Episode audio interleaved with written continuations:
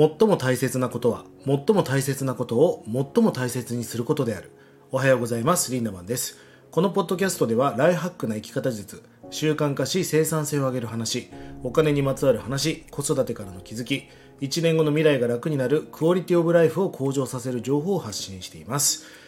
いやーおはようございます。えー、毎朝朝活を始めまして2週間ぐらいが経ちましたけども昨日はですね初めて寝坊してしまいまして大変ご迷惑をおかけしました。今日からねまた頑張っていきたいと思うんですが皆さんこんな言葉を聞いたことがありますでしょうか？最も大切なことは最も大切なことを最も大切にすること。これはスティーブ・ R・ コービーねあのフランクリン・プランナーでおなじみのコービーがね書いた、まあ、記した言葉です。この言葉を聞いた時に最も大切なことは最も大切なことを最も大切にすること。当たり前だろう。って思いましたよ。思いましたけどもじゃあちょっと皆さん自問自答してみましょう。あなたは人生で最も大切なことは何ですか？うーんってなりません？なかなか僕も若かりしき頃は答えられませんでした。だって最も大切なことを最も大切にしていけば最も大切な未来が待ってるのに最も大切なことが分からなければ何を大切にしていいかわからない。つまり大切な未来が待ってないってことですよね。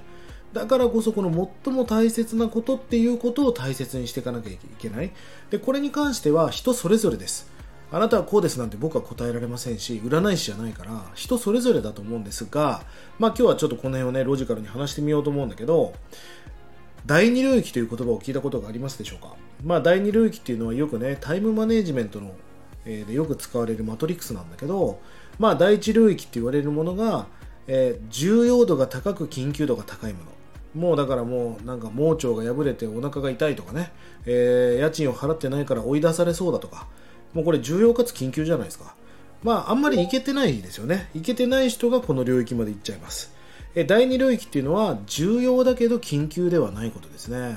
皆さんどうですか？重要ではないけど緊急ではないことやってます？まあ例えば筋トレなんかもそうですよね。えー、全く緊急性がないんだけど実は重要じゃないですか、えー、筋トレをしっかりやっていれば盲腸にならなかったかもしれない。まあだからこそどうでもいいことかもしれないけど緊急性がないから。だけどそれってすごく重要だよねっていう。もしかしたらこの聞いてくださってるポッドキャストもあなたにとってももしかしたら何かヒントが隠されていて人生を揺るがすような第2領域な時間になるかもしれません。第3領域っていうのは緊急だけど重要ではないこと。まあこれ忙しい時はみんながやっちゃいますよね。まあ一番わかりやすいところで言うと LINE の通知。ピコーンってなったら開いちゃいません？まああれって第三領域って言われる緊急なんだけど重要じゃないことなんです。まあある意味仕事に行くっていうことも、うんなんかその生活の維持って意味ではやらなきゃいければいけない緊急なことなんだけど人生にとってはあまり重要じゃないことが僕の場合は多かったですねそして第4領域第4領域っていうのは緊急でもないし重要でもないことですまあなんかスマホのゲームとかさだらだら見てるネットフィリックスとかは第4領域ですよね。まあこの人生の中で第2領域と言われる重要なんだけど緊急ではないことをどれだけやったかが大事だと。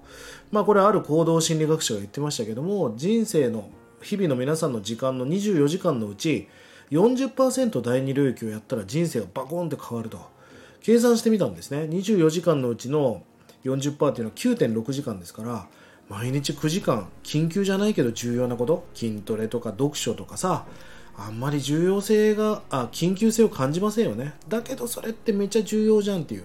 さすがに9時間とまでは言わないけど1日30分でも1時間でもこんな重要かつ緊急ではないことをどれだけやったかっていうことが重要なんですよね。まあ、えー、今日タイトルにもあります通り要はサプリを飲むってことは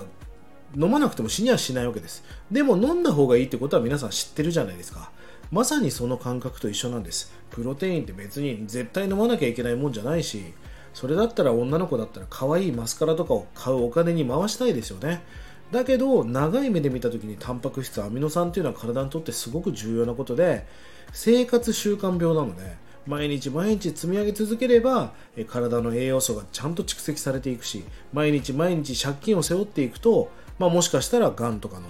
えに行き着く可能性もあるわけですよね。まあそんな感じで人生もサプリと同じように絶対的今は必要なものではないかもしれないけど長い人生で見たらめっちゃ重要なんだというまさに生活習慣病。え、がん脳卒中心筋梗塞っていうのは三大疾病だけどこれって紛れもなく皆さんの日々の生活習慣によって起きる病気ですよね。それと同じように皆さんが日々の生活習慣でどれだけのことを積み上げていくかによって未来を大きく変えていくことができるということです。ぜひ皆さんそんな第二領域を毎日たった1時間でもいいからスケジューリングしていきましょう。タイムブロッキングと言われる時間をブロックするんです。もう飛行機に乗るぐらいな気持ちで1時間本を読むとか例えば、ポッドキャストを10分聞くとか、そんな感じでいいのでね、まあ、僕の朝活に参加していただいても構いません。ぜひそんな感じでタイムブロッキングをしてね、第二領域を形成して、最高な人生、最高なライハッキングを形成していってほしいなと思います。えー、下の概要欄に LINE オープンチャットの URL を貼っております。ぜひこちらの方もご覧ください。取り上げてほしいテーマやお題なんかがありましたら気軽にコメント、DM よろしくお願いいたします。それでは今日も素敵な一日をリンダマンでした。まったね